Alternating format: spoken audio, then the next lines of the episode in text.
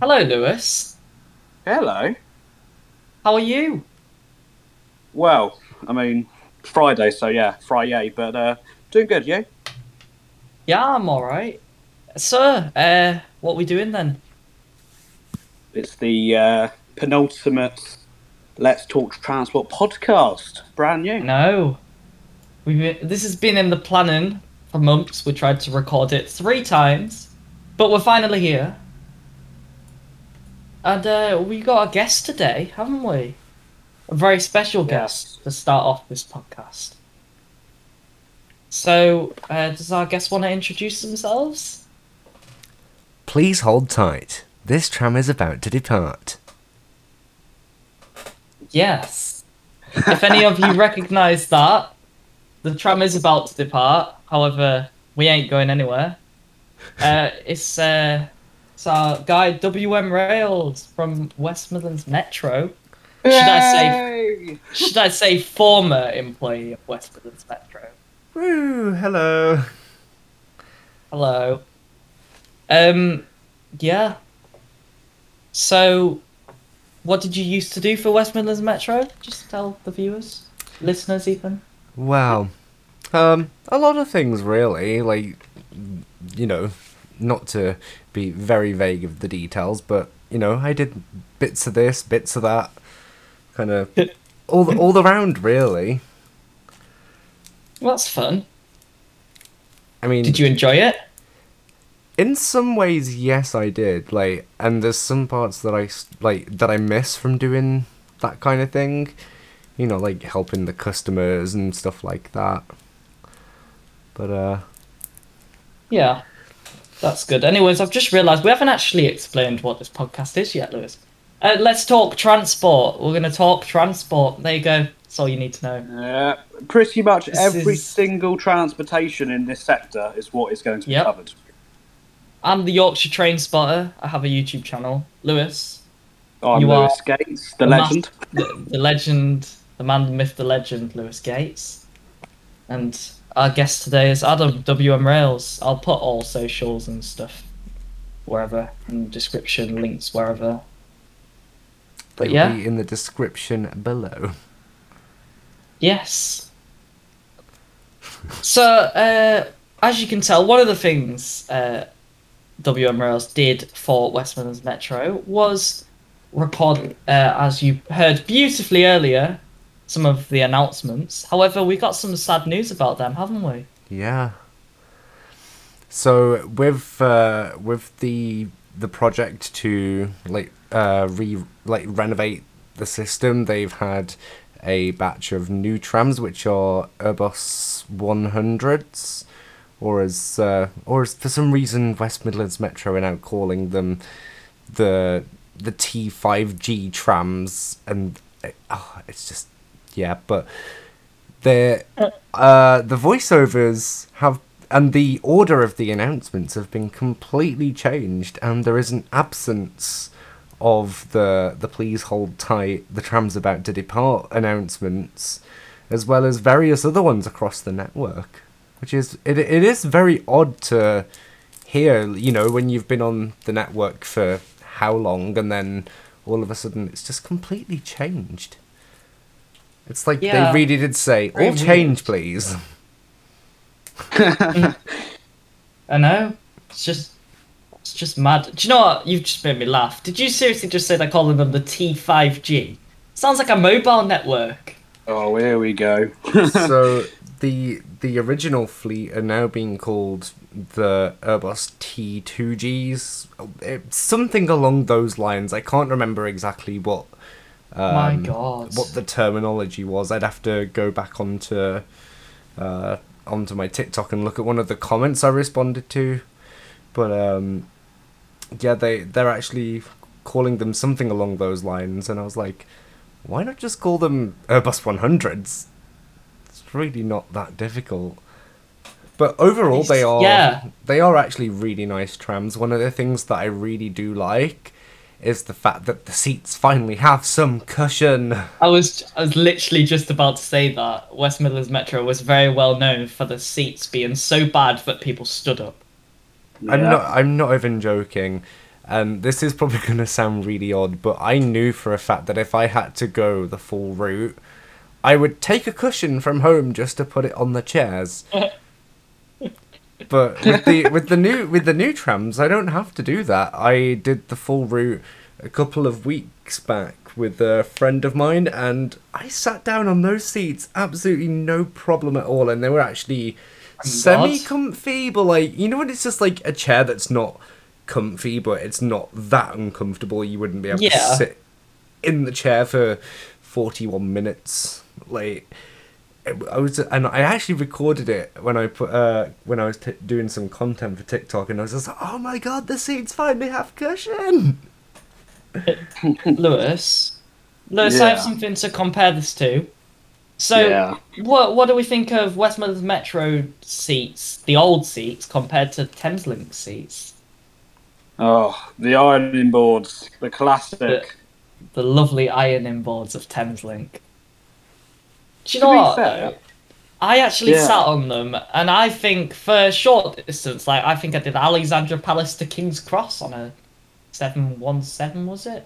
Yeah, Yeah. and they were all right for that, but I wouldn't want to do Thameslink Bedford to Brighton.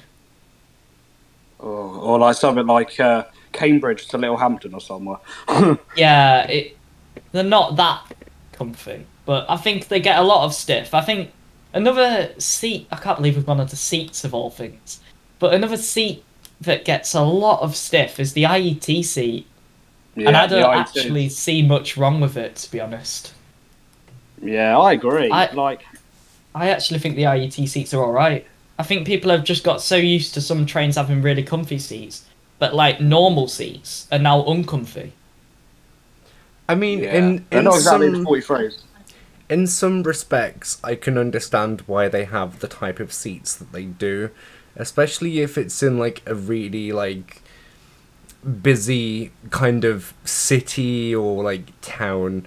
Especially when you've got things like nightclubs and things like that that that in the like the vicinity of the area, it's kind of like you know you've got to think of how are you going to keep them clean? What if someone spills something on it or you know that kind of stuff. And uh, Yeah. because i know that it cost a lot of money to like get seats professionally cleaned you know because it's not just like you know vacuuming the seat or like wiping it over. Like they have to proper like take all the upholstery off all the cushioning out get it all professionally cleaned and it does become quite expensive when you when you when you think about it so Yeah, Yeah. I agree. although there That's is a lot one of bus yeah go on sorry Go on. No, go on. So there is one seat, like one seat that I particularly liked, and it was the seats that used to be on the T69 trams, which were the. Uh, I knew you were going to The bring previous T69 models? into of course, the T69s, they're an iconic tram set, and honestly, I really wish that they'd have been preserved a lot better than what they have been. From what I know, there's probably about five of them still in existence, like mostly at Long Marston. I know one currently has been repainted to be a transport. Uh, what was it? Um, oh, what what's it called now?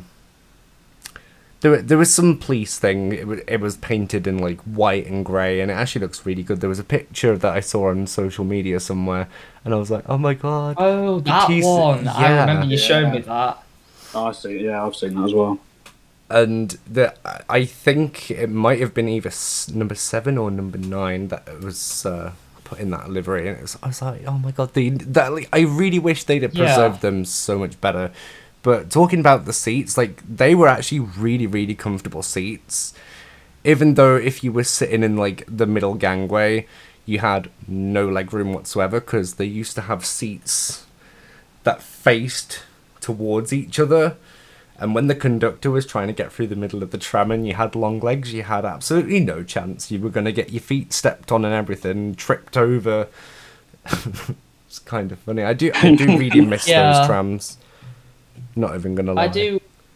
Nah, I agree with you. Like the T68s have a place in a lot of people, like Manchester and stuff.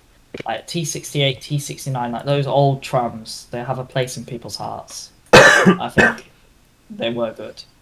What I don't I think- understand is the fact that the T68s actually existed before, well, around about the same time, but just before the T69s, and yet the T68s seem more preserved and more reliable than what the T69s ever were, because the T69s were a fleet of 16, and by the end of their service, it was a fleet of probably seven that still were able to function Yeah. for normal service. Like, I remember the mo- the most well preserved trams were probably eleven and sixteen. Yeah. I talking about seats just quickly again because we need to move on soon, but seats possibly the one I've noticed the most is I think the the new Avanti refurb. I Ooh. finally rode it. I was waiting to ride the new Avanti refurb for ages, and we finally managed to get it like a week ago or something. Well, no, it was like two weeks ago now. But anyways, those seats were honestly a massive step up. And the Like they were actually well. comfy. They were actually really comfy, and I've not sat on anything like it in quite a while. And uh, it's not going to live up to a first class seat ever, but for a standard class seat, for I'd easily sit on that from London to Glasgow return. Oh yeah, one hundred percent. I do I do think the refurb's actually really really nice, especially like the table areas where like they've got the wireless chargers, the plug sockets. It's actually like really spacious as well.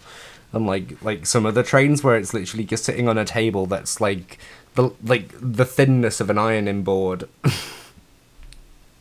Yeah, do you know what I think will be really interesting? I think Lewis will agree with me, to be fair.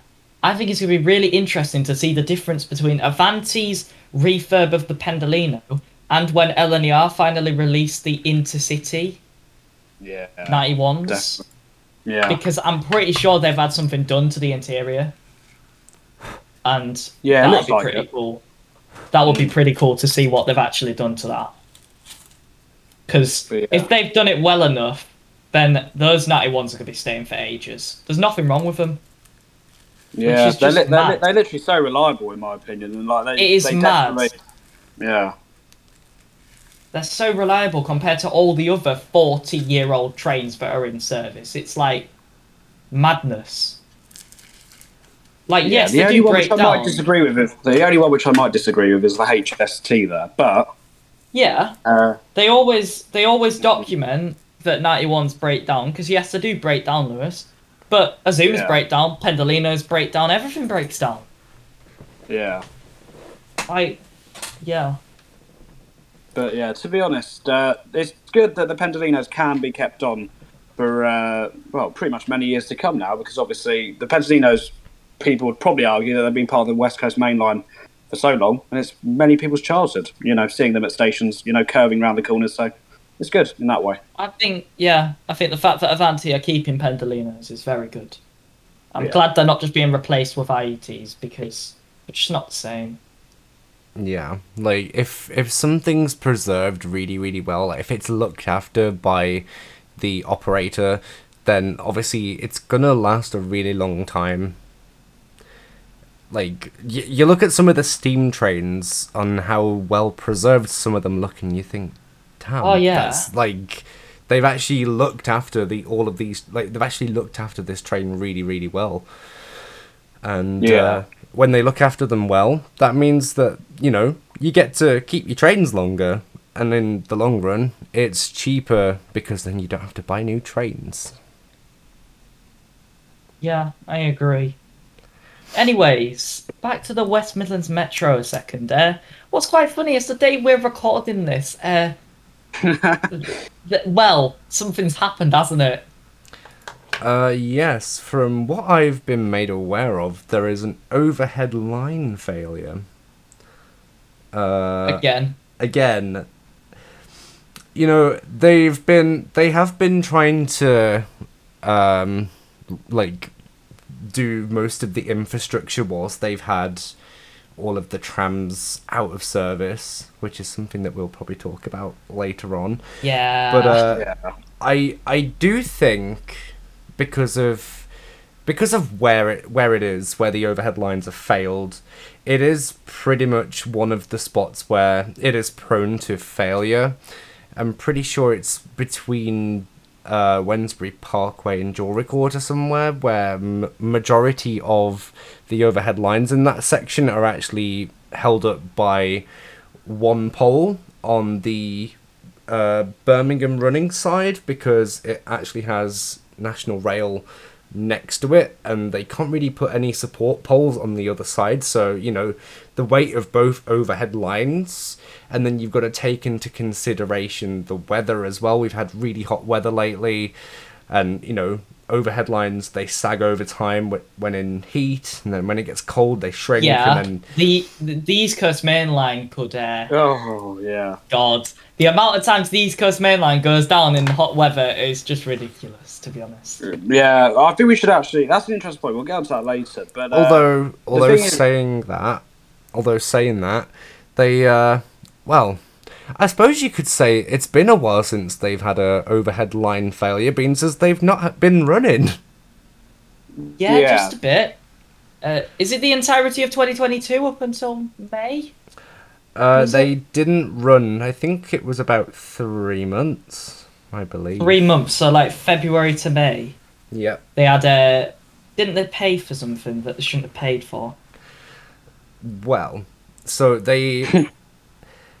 right, so the vehicles that they had at the time, which was the Urbos 3s, uh, they had them retrofitted a couple of years back with batteries to run uh, o- uh, catenary free to open the new extension up to the library and obviously further on in the future. Um, but Yeah. adding that extra weight to the top of the of the chassis is kind of, you know, a bit dodgy when you think about it because you know they've built these vehicles to the specification that we asked for and then it's just like hmm let's stick some thousand pound batteries on top of it and see what happens. And obviously the the bodywork has cracked.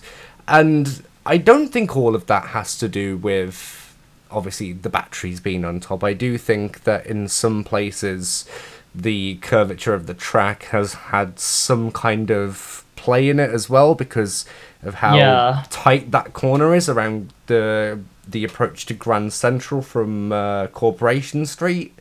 It is a very tight curve, and obviously, I think that is what's caused majority of the work. I mean, they've take they had to take the entire fleet out of the network to basically take them apart and repair the the panels along the bottom. Uh, they've had to remove all the doors. They had to take out the seats. They full on had to like rip them apart. And some of the trams which have been fixed now, they're actually out on the network without any liveries on them.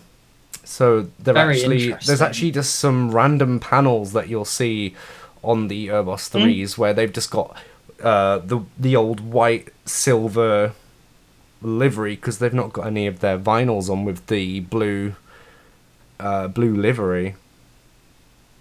It is You quite interesting think to see, to be honest. Lewis, Yeah. I hope they were. Ha- I hope they were having a cracking time. Yeah, definitely. I mean, I think the whole rail network lately's been cracking up now. I know, definitely. Like from cracked rails on the East Coast Main Line, and the, bizarrely as well, cracked rails on the Bridlington line. I don't know if you heard about that one, Lewis. The rail, No. the rails on the Bridlington line cracked a couple of days ago. Oh. Just like one of the odd weird ones. Uh, IET's cracking all over the place, aren't they? Just yeah, having a ScotRail had a problem with their cracking time. Desiros as well. All I Um, have to say like- is, uh, It's just mad. All I have to say is, is CAF, and uh, for those that are listening, I think we all know what that stands for. not gonna, not gonna say it on the uh, on the podcast, but we can all take a very good guess. Yeah, I um just wanted to talk briefly about um shall we say strikes? Yay. Ah, yes. They have been going to be very. Uh, yeah, of course this would come up. It's yeah, the railway industry. I just want to quote a YouTube video that keeps popping up on every single YouTube video I try and watch. There's this advert that pops up, and this lady goes, "The railway industry is changing," and I and I'm just sat there like, "Yeah, there's a lot of strikes going on. That's what's changing." Yeah. Yeah, the the entire rail network was down. Was it last Tuesday, Thursday, and Saturday? Yeah, there was a dramatically, you know, reduced timetable on every single operator. So, yeah, it's, it's they're very, very prominent strikes. You could argue. Like practically all the train stations around me were just closed completely. Mm.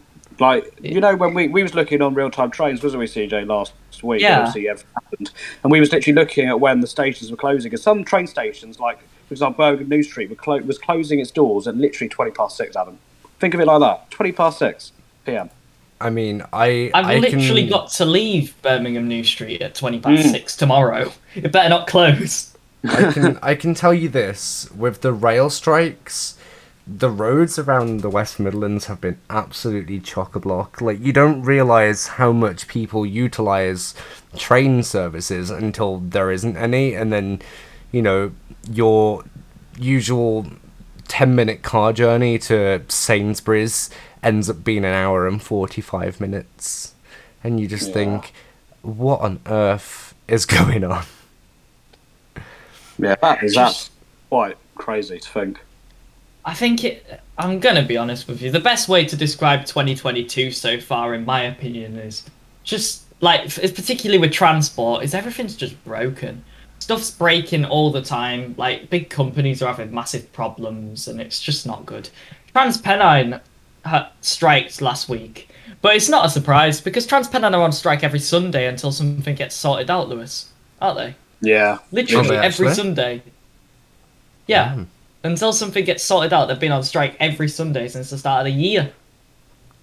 I was not aware It's- of that. Mm. Yeah, pretty mental. That is And then actually the RMT have said that they're already planning more strikes in the months of August and. September. August and September. Like, come on. RMT, come on. I was about to say, I was like, Seriously? Hmm. I was like, I don't know how that's going to work. But the thing is, is we all we, we can all agree that most of these strikes will involve politics at some point. so, you know, And I've got some Right. bad news for anybody trying to travel on Greater Anglia. Because for Oh, some yeah. reason, their drivers have decided that even though they get paid like 40 grand a year, they're going to go on strike as well. yeah, literally. Like, I just when I looked at it, I was like, you what? Over ninety Greater percent of Anglia services, drivers. over ninety percent of services axed by Greater Anglia. Hmm.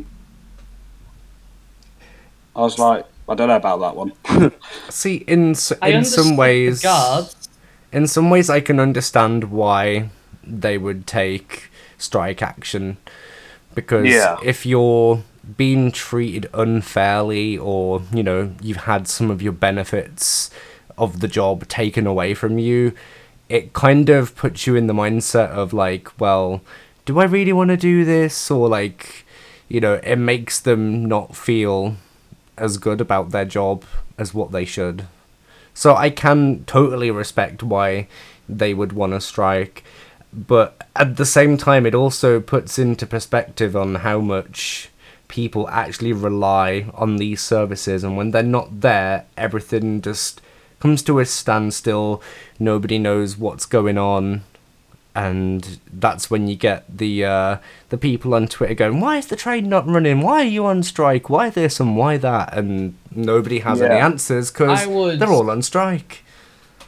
So now is a section that will happen on this podcast every single time where I would like to award the uh, the best and worst TOC of the month. And I'm gonna be honest with you, I think we already know what the worst one is from what Lewis just read out. to be yeah, the fair, worst though, the, the worst one fair, is uh, Greater Anglia. Gr- yeah, from Greater Anglia, they've literally said that there'll be no Greater Anglia trains between Cambridge North, Cambridge and London Liverpool Street, or regional or branch line services. So they're all axed around Norwich, everything. And intercity services will be literally so reduced that they're saying do not travel. That's how serious the strike is going to be tomorrow. But you know, It's Well, we'll be see how it plans out. interesting. yeah. Yeah, Greater Anglia, honestly, yeah, you win the worst TOC. I'm sorry, but seriously, you drivers, come on. and uh, I don't know if anyone should win the best TOC this month. You got any ideas, Lewis? Maybe. Well, Hmm. I don't know. the, the easy answer these days is Grand Central, CJ, isn't it? Why though? What what have Grand? Come on, we got to fight for the best TOC. So what have Grand Central brought to the table? Uh, to be honest, their 180 trains, yes, the Class 180 trains do have their failures and faults, as, you know, Paul Tyman, you know, he does. You'll be going does- nowhere. Yeah, he does say. But the thing is, is their, their you know, their service is literally immaculate. Uh, the 180 trains comes with automated announcements, which I didn't realise. Did not realise that. Uh, and as well, they've got at, at seat catering and drinks to your seat, which you can literally order by using a barcode on the back of each seat. Like, think of it like that. Adam, Adam, am I watching a TV advert or listening to a podcast? Wow, it's very very debatable. To be honest, though, We're not So- sorry. sponsored by Grand Central. Can I just point that out, everybody? no, let, yeah, let's just say Lewis Gates is not trying to say guest on Grand Central tomorrow and drop everything, but I'm saying that the easy answer, what most people say to me when I ask is, yeah, Grand Central Rail, yeah, they're the best. You know, they get London to Sunderland and London to York. And the thing is, is CJ, I think you'll agree that Grand Central, if they wanted to, they've got enough revenue, so they've literally got a lot more, you know, space to expand for further routes, in my opinion, definitely. Well, I mean, they were going to do London to Blackpool, weren't they? And I was Yeah. really looking forward to it. Class 90s, come on, that would have been amazing. But nah, Yeah. they ran out of funding because of COVID. Typical. Yeah, but now I do know that Grand Central is trying to get back on track, and of course as well the likes of Hull Trains as well. Great pun there. Yeah. Back on track. I know. Lewis is absolutely full of it today. Literally advertising Grand Central on a podcast, right? Thanks for that one. It's all right, Grand Central. If you do want to send me and CJ free first class tickets, please do. Thanks. Yeah, that that'll be really nice, actually. There If is you're listening, uh, hello. there is there is actually one thing that Lewis did mention, and I want I actually want to get your both of your guys' opinion on this. So there was a thing Go on, that. I was reading about a couple of weeks back about announcements on public transport and people basically Ah, saying that they find them a little bit annoying, like they're over the top. I want to get your guys' opinion on that. Do you think that some like TOC's announcements can be too much? Hmm. Yeah, I'll let CJ I go. look- first. I was uh, I was in York Station. Best example of this, I was in York Station on Tuesday, and there was disruption on the East Coast Main Line. And as somebody who was like understands how hard it is to listen to announcements when every 30 seconds you've got see it say it sound it don't smoke don't do this don't do that. Platform 8 platform 6 platform 4 platform 2 it's like i get where people are coming from if i'm honest. I genuinely do. It is so confusing. And i think yes if you can read the boards and you can understand the boards then announcements don't need to exist at all do they? But They- they announcements are there for a Yeah. reason. Yeah, mean, definitely. however Yeah. Go on. However, if you're in a disruption, the amount of announcements almost feels just like noise in your head. Honestly, it really does. And I do get why disruption, particularly, announcements is too much. yeah. Because there is platform alterations and plat or should I say actually, interesting fact, they've changed it now because the word alteration is too confusing, which I do agree with. So platform changes. Uh, literally left, right, and centre. I have uh, I have heard that one myself now actually. I think that'll probably be rolled out at most AND stations. But back to my back to the point of Adam saying uh, about the PIS. CJ, I think will back me up. I'm literally a CIS and PIS guru. Like I literally live Yes. and breathe announcements. Uh, I literally so much so that I, in future, I want to actually go and do an announcement for a company. But the thing is, is I would say that people who you know are less abled in society, I would I'd probably use. You know, people who don't really understand, you know, all the time when they're out on trains. I think the announcements are normally, a, you know, an audible cue for them, an audible reassurance that you know they will be able to get to their destination, you know, on time, or you know, if they're booked on a service and they can't get on it because it's been cancelled or delayed. I think it is good in that sense. However, on stations, I think we do definitely need. But on most operators who I've been on with, uh, you know, trains inbuilt uh, PIS announcements, majority of the time, the guards will do them, if you know what I mean. Uh, majority Yeah. of the time, the guards will do them for the people. So at the same time, operators who have both, you know, guard announcements and PIS automated announcements, I'm just there like, hmm, bit over the top. I think I do agree, and I also think that they're there for people who who are blind. That is the main Yeah. reason that announcements exist. If you think about it, because you can't read the screens. Definitely. However- Well, not only that as well, it's there for people. imagine It's actually there for people who suffer with uh, things like dyslexia as well, or people who Yeah. struggle to read. So for me, because obviously being dyslexic, I do find it really hard to read orange pixels on a destination board. Yeah, they've done. They've got rid of them at Doncaster now. They're gone completely from Doncaster now, yeah, they have. Yeah. But the thing is, and that is amazing. some of the new de- some of the new bo- PIS boards that I've seen, the ones with that are on white, I find them even more difficult to read now. And and I don't know whether it's just me, but that's my my own opinion. I just think they're really difficult to read, and that's why I actually prefer listening to the announcement, or I just go up up and talk to somebody in uh, in the ticket office or the information desk. yeah. And I do I think, mean, announcements are there to be accessible, are they? yeah, And I think that in some ways they are. But just imagine that you couldn't see, so there is no way that you could read those screens. The amount of different platforms, different places, different announcements. Would you actually be able to find where you're going? Seriously, do you think you would be able quite, to? It'd be quite overwhelming, wouldn't it? for a blind not. person, for example. It'd be it'd be quite overwhelming. And the thing is, is Anne, just to put quickly, obviously the ATOS Anne, everyone knows who I'm talking about. The default voice across the rail network. I find it really Uh, confusing to understand her sometimes. Yeah, the thing is, is she actually has recorded recently. She's got more announcements now, CJ, where if a train does not have an accessible toilet, if it's out of use or something, or if a train has toilets out of use or a train has anything like wrong with it, like they'll actually now add it on at the end of the announcement. So I suppose the accessibility in that factor has actually been improved by Anne now, but she never used to say that. So I suppose that's all right. But yeah, I wonder what your opinion is on you know her announcing more facilities I- and stuff. I'm gonna. I think the longer an announcement becomes, the harder it is to remember. Yeah. So, and if you have to be on a train station and listen to these announcements and know where you're going, and you find that hard, it is really hard. And I think that the screens, yeah, I know it doesn't help if you're blind, but for dyslexic people, like Adam's just said, those white screens that they've started trialing, I think should just fail the trial instantly. But the black Yeah. screens that are at Doncaster, I think they're helpful. What do you think, Lewis? Yeah, definitely. And the thing is, is uh, in regards to education, and I think Adam will have something to say on this. Uh, what I'm about to say is like with uh, people who've got dyslexia, they people actually read better. For example, a book with a color of like, for example, like a color of sheet. Like, you know them sheets which they put under it, like you know, blue, yellow, green, whatever you like to read in front of it. And the thing is, I think that's what the uh, companies are now trying to mimic with the PIS companies. To you know, try and get people with dyslexia to try and understand them more on you know because they're not they're not exactly right in front of you are they? They're, you literally have to look up to them.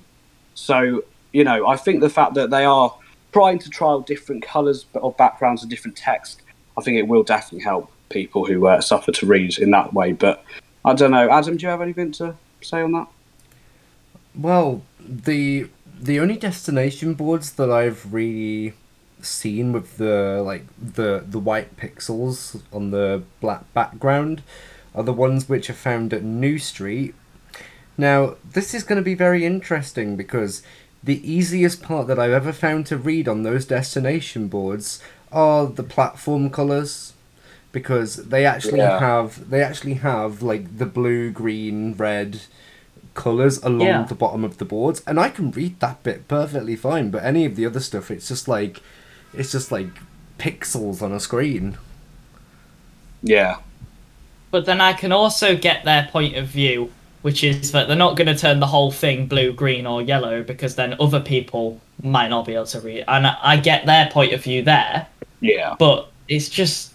I think it's going to be one of those that's always going to be complicated, and I think that's why customer service exist- assistants exist. And obviously, New Street has an accessible lounge, doesn't it? It's the, it's the only station in the country to have a fully, like, an area accessible lounge. And yet, Yeah. still one of my least rated stations. but that, but I agree why they have an accessible lounge, Adam, because it is a massively confusing station for me. And I understand train stations. I still didn't know where I was going, did I? No, that is very It's true. I do. I it- do think very confusing. Grand like New Street Grand Central being called an interchange is honestly a little bit of a joke. I mean, have you ever tried to make a connection via New Street? Because it is very difficult. You have to go up the stairs, through the ticket office, uh, through the ticket gate, and then you have to go all the way around and find where your train's got to be on the on another side of the station, and then you've got to go through the ticket gate again and go back down the stairs. And it's kind of just like, yeah, it's a train station that's stuck underground, and oh, afterthought, let's stick a shopping centre on top. yeah, it, it it's not great. I mean, Anyways, I, I I, think get we should- and, like aesthetically outside, it looks really, really nice, but Yeah, mm, I prefer but I think we prefer should- Moor Street. Yeah, back back to your point though on the interchange quickly before we move on on the topic is cross country, Yeah. which obviously is the main operate. You would we would argue that is the one of the main operators in the Birmingham area. Uh, They have basically on their map now. Uh, they have basically designated stations as an interchange instead of New Street, Adam, because that's how much complaints I'm, I'm guessing they're having, or that's how much you know customers are suggesting to them that they can't really go through New Street anymore because of how much hassle it causes them. So like places like Stafford, uh, Wolverhampton, Cheltenham Spa, I think's one, and Derby, they've now basically said that these stations, if you want to connect through Birmingham New Street, just change there. so yeah, I understand them there, sort of, but that's an example of what I wanted to give everyone on what New Street doesn't really have going for it. I mean, another thing as well, and I actually pointed this one out to uh, one of the station staff uh, about two weeks ago. I was getting a train from New Street to go up to Tamworth, and I had to get on the first three carriages, which was right down the end of the platform. There is not a single seat in sight down the end of that platform. All of the seats Yeah. are right up the other end, underneath, like underneath the, uh, like underneath the station. And I was just there, like, what if someone who you know struggles with mobility has to get on this train, and now they've got to stand here and wait for that train to open its doors? And for example, what would happen if you know they decided, oh, I'm just going to go up the other end and just sit there and wait, and then that train opens its doors and shuts them, and then drives off, and then they're just like, well, uh, I didn't know. Yeah. I do. I do think that more seating should probably be added down there in uh, New Street. Not gonna lie. yeah.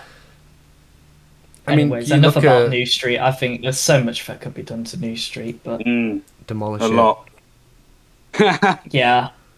So, Lewis, you had a point about we'll go from we'll move from Birmingham to London, shall we? Yeah. So, uh, has anyone in this, uh, you know, in this podcast, rode the London Underground? I have Yes. yes. Yeah. So the London Underground, as we know, is fully electric. They uh, they have no, you know, trains which are diesel, whatever you want to call them. But uh, about two days ago now. Uh, or three days ago, sorry, the Mayor of London, Sadiq Khan, he confirmed and pledged to the people of London that Transport for London are moving and powering the tube to 100% renewable energy, and that has been confirmed by him. So, uh, you know, obviously, one of the biggest things in the world currently is to do with climate change and global warming. And basically, what the uh, mayor has said is we need to do more for, uh, you know, the carbon neutral emissions. And one of the factors, which he's basically said, is uh, go to renewable energy for Transport for London. But I've actually got a little bit of an argument for you two, which I think we should discuss. Is do you think that most operating companies now uh, should actually move to completely carbon neutral and just get on that bandwagon? I think it's a it's a good idea to start moving towards it, but with the way that the country's in right now, with the energy crisis and all that, Lewis, the Yeah. cost of living crisis, it is going to cost way too much money to turn diesel lines to electric as such. If you know what I mean. But what I think that companies should start doing is where there is already electric railways in the UK. So you know all the main lines and there's a few there's other lines and stuff that are electric. Yeah. Any operators that run diesel trains on those lines should look to running electric in that section, like Yeah. get bi-mode trains and stuff. Mm, That's my that could work. opinion on it. Yeah, that could definitely work actually. But as well, being carbon neutral does not mean that you have to start immediately running on electric. It just Mm. means that you have to be able to renew whatever you're running on diesel. So whatever carbon you're putting in, you need to take back out again. Yeah. So I think that even companies like Northern that run predominantly diesel trains could still become carbon neutral. I don't know how they'd do it, but they could. Yeah, that could that could definitely work. And obviously, the UK has set out an ambitious task to uh, completely get uh, net zero, carbon net zero by 2050. Let's see if uh, the rail uh, sector continues to uh, contribute to that, but I'm sure it will. It would be good. Mm. Um, I do just want to quickly talk about obviously this operator runs out of London, so I thought we'd just talk about it a second. Seatfrog. Lewis, you used Hey. Seatfrog before? I have never. This is a brand new thing for me. So you haven't used Seatfrog before. Adam, you No. ever used Seatfrog? Uh, no. You don't know what Seatfrog is, right? Okay, Seatfrog is an app where you can bid for first class tickets, Okay. and Oh, It's quite an interesting app to be fair. I've used it a couple of times for Transpennine because Transpennines are really dead cheap. Like literally, I got uh, five quid first class. do you upgrade, what? Selby to Manchester. Blimey. And what you do is you have a ticket already, so you must have a ticket already. And then you bid for a first class upgrade that will be cheaper than just buying a first class ticket. There's no chance that you're going to get that ticket. There's no like guarantee. But if you don't and you've bid for it, you get your money back.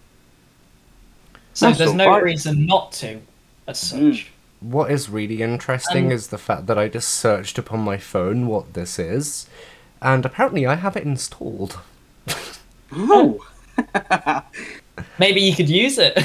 Well, nah. I'm pretty sure But one I'm of gonna my one of my friends was talking about it. Um, I think it was either Tanza or Jamie. They were telling me about uh, about the app, and they were showing me like what it was.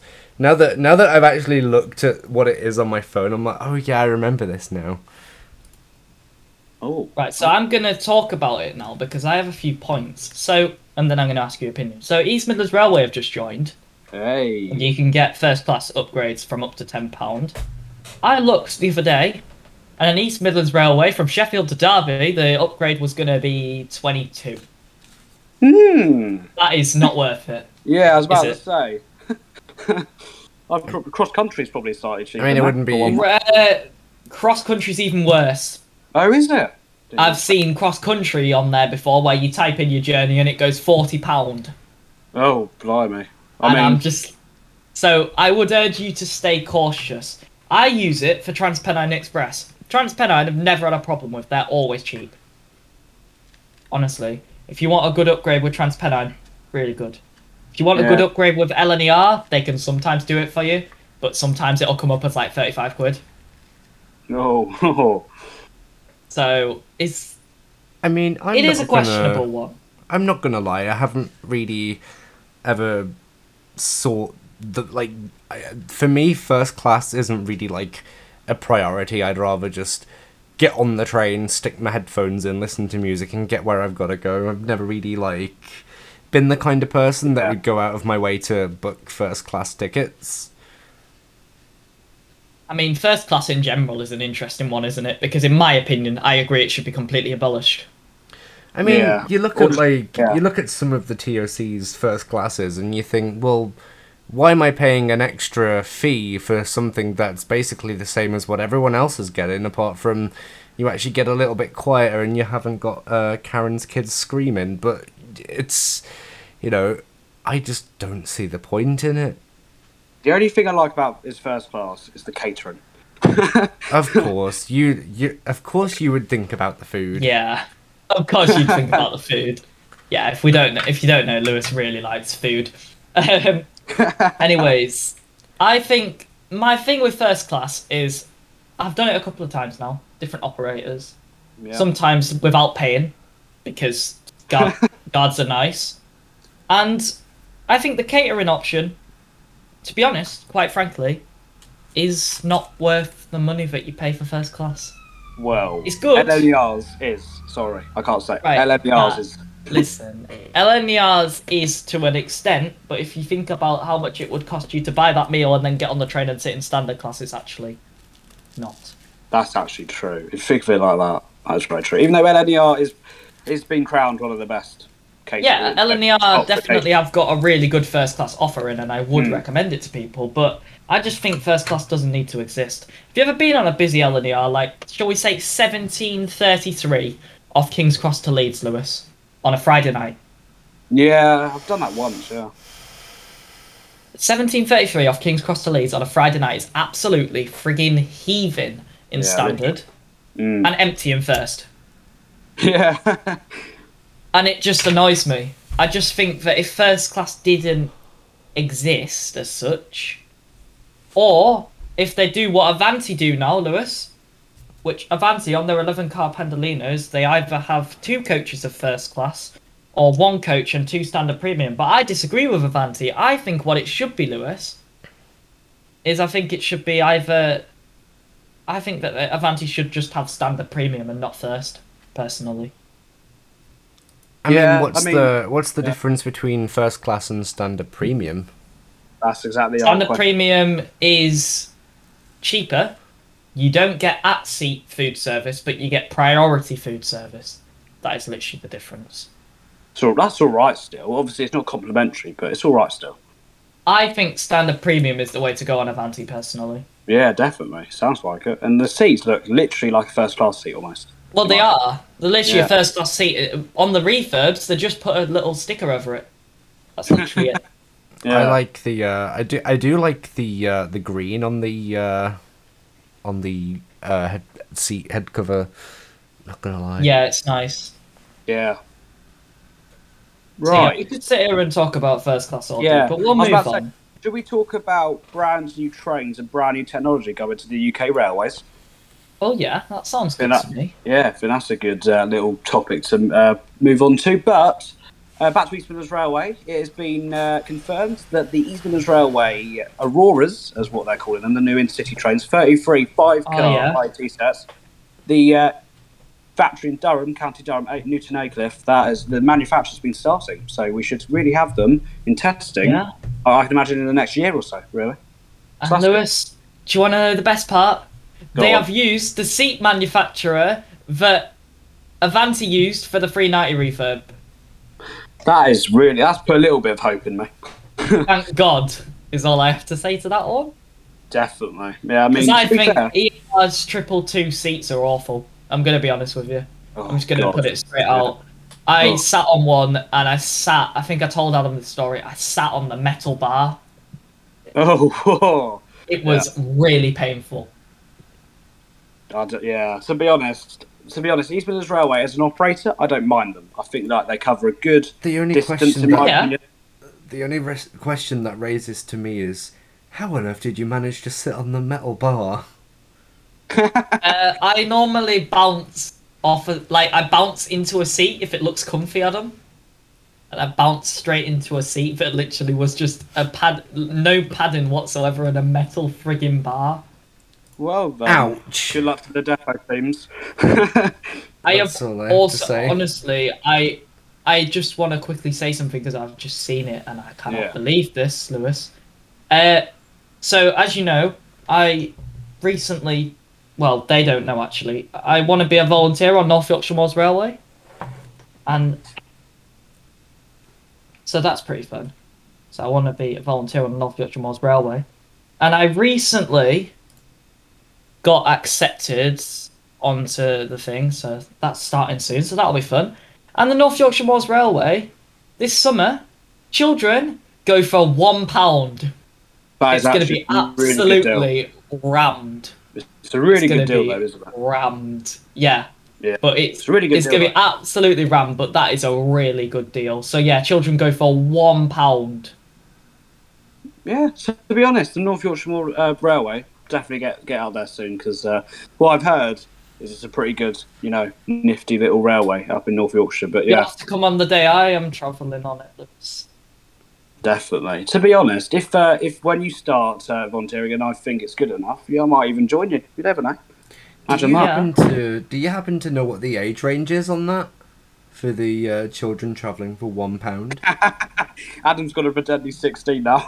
Uh, Four and fifteen years. If, ooh, that's actually uh, that's actually not that bad to be fair. To to say No. that the tickets Yeah. for an adult is normally like forty pounds somewhere around there. Yeah, Mm. it, it, it is still forty pound for an adult this year though. That's the only thing that I was a bit like, okay, I mean, Right, the I mean, maybe the only thing that. that because I want to be I want to be a ticket inspector, so I'm gonna have to charge people forty quid, so the only, the only and then I'm gonna have to charge a child uh, one pound. The only Yeah, thing is on. with that is, you know, obviously people are going to travel to it and it's still going to be rather expensive, especially if you have to get like train travel down there.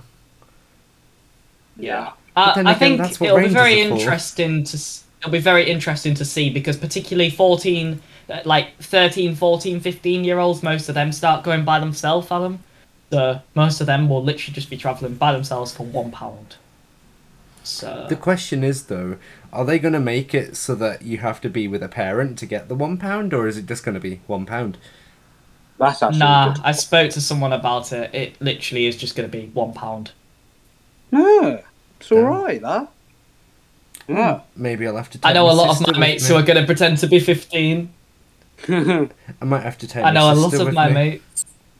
Do you know what'd be really funny, Lewis? If my mates were pretending to be 15, I just met them that day, like checking tickets. That'd be Be really like, oh, hello. Are you 15 now? Oh, you 15? you know, another thing that I think would be really nice with stuff like that, particularly for you know people who have disabilities and require carers. You know, if ever Mm. they ever wanted to go to something like that, they should do, probably do something like the carers get like some kind of deal. Because obviously you still have to like pay for it, and if you're Yeah. taking someone there specifically just to go, then you're still paying full price, really, aren't you? Yeah. Have you ever uh, heard about the one mistake? Uh, actually, North Yorkshire Moors Railway makes me laugh because they made a mistake a couple of years ago, Lewis. And it was actually on TV on their, you know, North Yorkshire Moors Railway All Aboard show. Yeah. Uh, that was on. Yeah, they kind of made a mistake. Uh, it was really funny. Uh, the lady in charge of marketing put wait uh, was meant to do teachers go for free, but it was supposed to be teachers travel for free, and it was supposed to be like only a thousand available, and she accidentally made a hundred thousand available. Yeah, they Oh, lost quite a bit of money then. A lot of teachers came traveling for free. I mean, I wouldn't really blame them, would you, though? But the idea with that was because the North Yorkshire Moors Railway is all about, like, you know, education and stuff. They're a charity. yeah. What they were going to do was teachers travel for free. If they enjoy it, they bring their class back. They get loads of money. Boom. Sorted. But they kind of messed up just a little bit. Definitely, yeah. Just a bit. Right, I think then something quite interesting now on the basis of uh, a signalling system, okay, which is uh, ETCS, European Train Control System. It's a, uh, a software which in the Siemens- Thameslink core, isn't it? Yeah, Siemens is the main uh, manufacturer in the UK who actually deals with ETCS. But this is one for uh, you, you lot to discuss. Uh, as part of the East Coast Digital Programme, the ECDP, with the technology of £1 billion funding from the government, oh, they're feeling a bit generous, aren't they? Uh, line side signalling will be removed and replaced by the E ETCS system between uh, London King's Cross to the Stoke tunnels just south of Grantham. This will result in faster, safer, and more regular trains for millions of people for the East Coast Main Line. Hmm. Hang on a minute. Does that mean that the driver won't do anything between King's Cross and Grantham? I was about to say, our, our York stopper service has got to operate.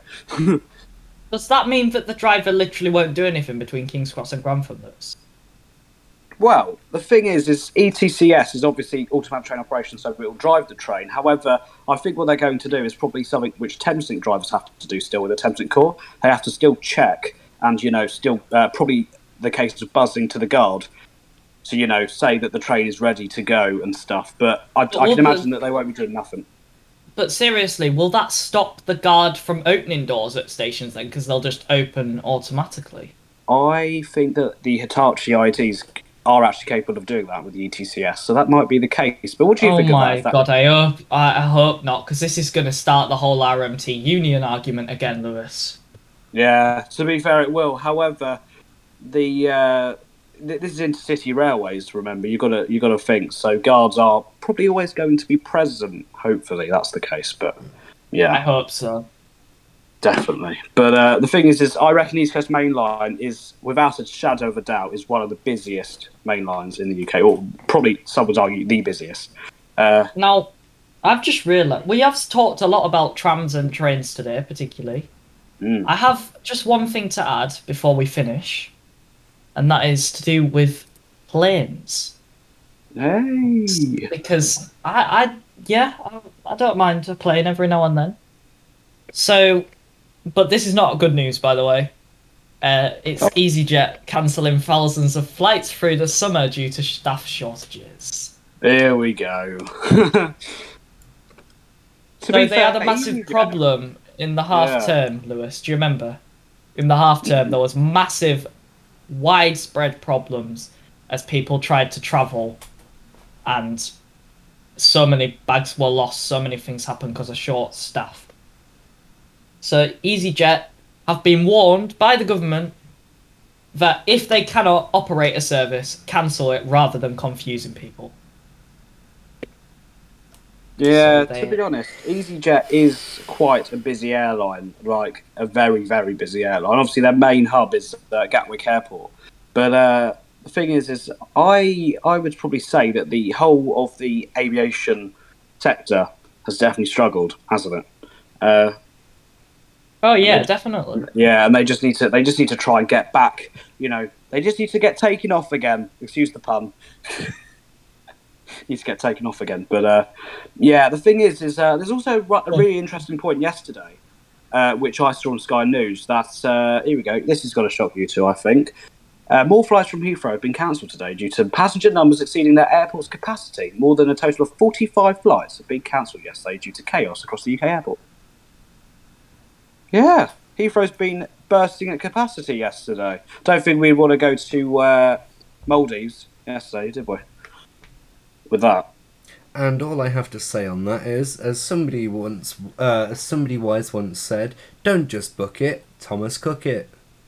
oh wait, no, you can't. Damn it! Oh no. That's the gone. Oh, That was really sad. That was actually really, really sad, uh, set, you know, like period of time for the aviation community. Lewis, Oh, yeah. as Jeremy Clarkson once said, oh no. Anyways, last week, yeah. I So- thought it was. Oh no. Anyway, the Toyota Urban Cruiser. Proudly sponsors Channel 4 documentaries. This is not sponsored, by the way. Lewis, that's twice you've done that today. show. Shall we wrap up? I hope you have enjoyed listening to the Let's Talk Transport podcast, which was brought to you from Discord Studios Limited. hey, you're doing it now. and know. recorded by the power of Voicemeeter. Yes. Oh, here we go. Use the code uh, Let's Talk Transport 10 to get 10% off your next order. That doesn't No, exist. that's a joke. That is a joke. Right, thanks for listening. We'll be back in around two weeks. About See that, you yeah. then. Thanks, Adam, for joining us today. No worries at all. And uh, thanks for recording it. Oh, yes. Yes, of course. Thanks for recording it as well. Right. Right. I think that is it. That's- And uh, we'll see every we'll see uh, we'll see everyone I'm sure in two weeks' time. Well, Adam, probably not, but Yeah, see ya. Well, I hope Bye-bye. you've all enjoyed. Thanks for listening and have a good rest of your day.